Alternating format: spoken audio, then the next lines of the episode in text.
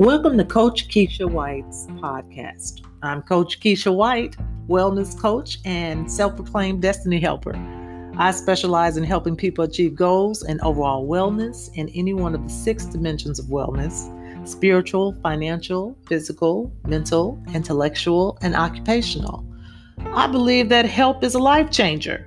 Mixed with some great timing, resources, encouragement, I help individuals achieve what they once believed was unattainable.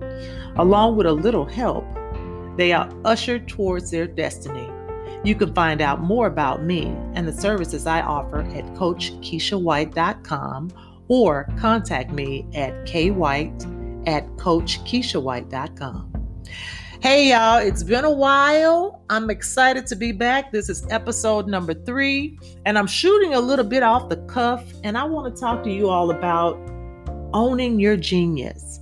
As a matter of fact, some of you all out there don't know your genius. Now, this P S A, this public service announcement, is probably for me just as much as it is for you. I was pondering the other day about all the things, all the events in my life, um, all the successes, all the failures. And I think we tend to put a whole lot of emphasis on the failures. And why do we do that? When we really should be putting more emphasis on our successes. And at times, because I've had some failures that I felt derailed me, like upended my whole entire world, I really just want to forget about the past. Just really wanted to. And in a sense, I wanted to throw the baby out with the bathwater. And you really can't do that, can you? And so I think the whole point of owning your genius is to know that every event that you have experienced is about taking all of those things and crafting, really weaving, weaving that life together that has brought you to where you are right now. Because you can't go back. You can only live in the present moment. And that's the most important thing. You can only live in the present moment. But like I said, you can't throw out the baby with the bathwater.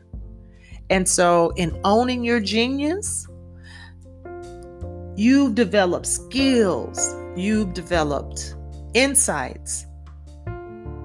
You've grown. You know, you've learned some hard lessons, some things that you can never get back. And you can't worry about the things that you can never get back, right? However, you can take all of those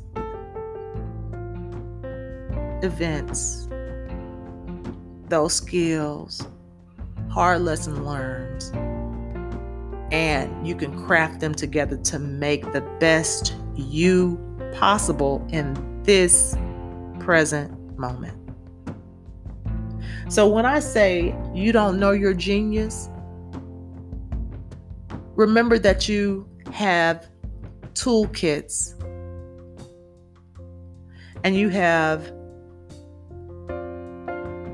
armor, kind of like a breastplate, right, of armor that you have developed over the years that has made you who you are. That has made you strong, that has made you gifted, that has made you a visionary, and to be able to see things that other people can't see. So my challenge to you today is to own your genius. Even though I know it's hard sometimes, but don't let small events derail you.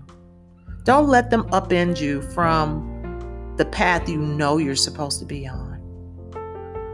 Sometimes that path isn't a straight line. It's not. It's not a straight line at all. Sometimes it's a loop, several loop-de-loops. Sometimes you get stuck in an alley. Sometimes you get stuck at a dead end. You got to turn around and go in a different direction. But know that your path is still your path. And so let me leave you with this about owning your genius.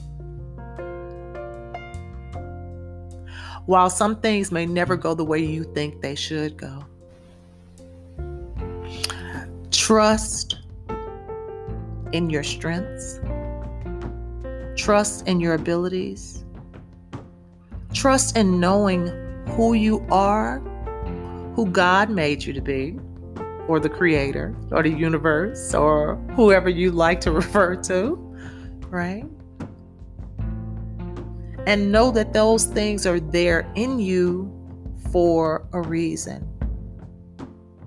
And that no matter what, own your genius. Thank you so much for sharing this time with me today.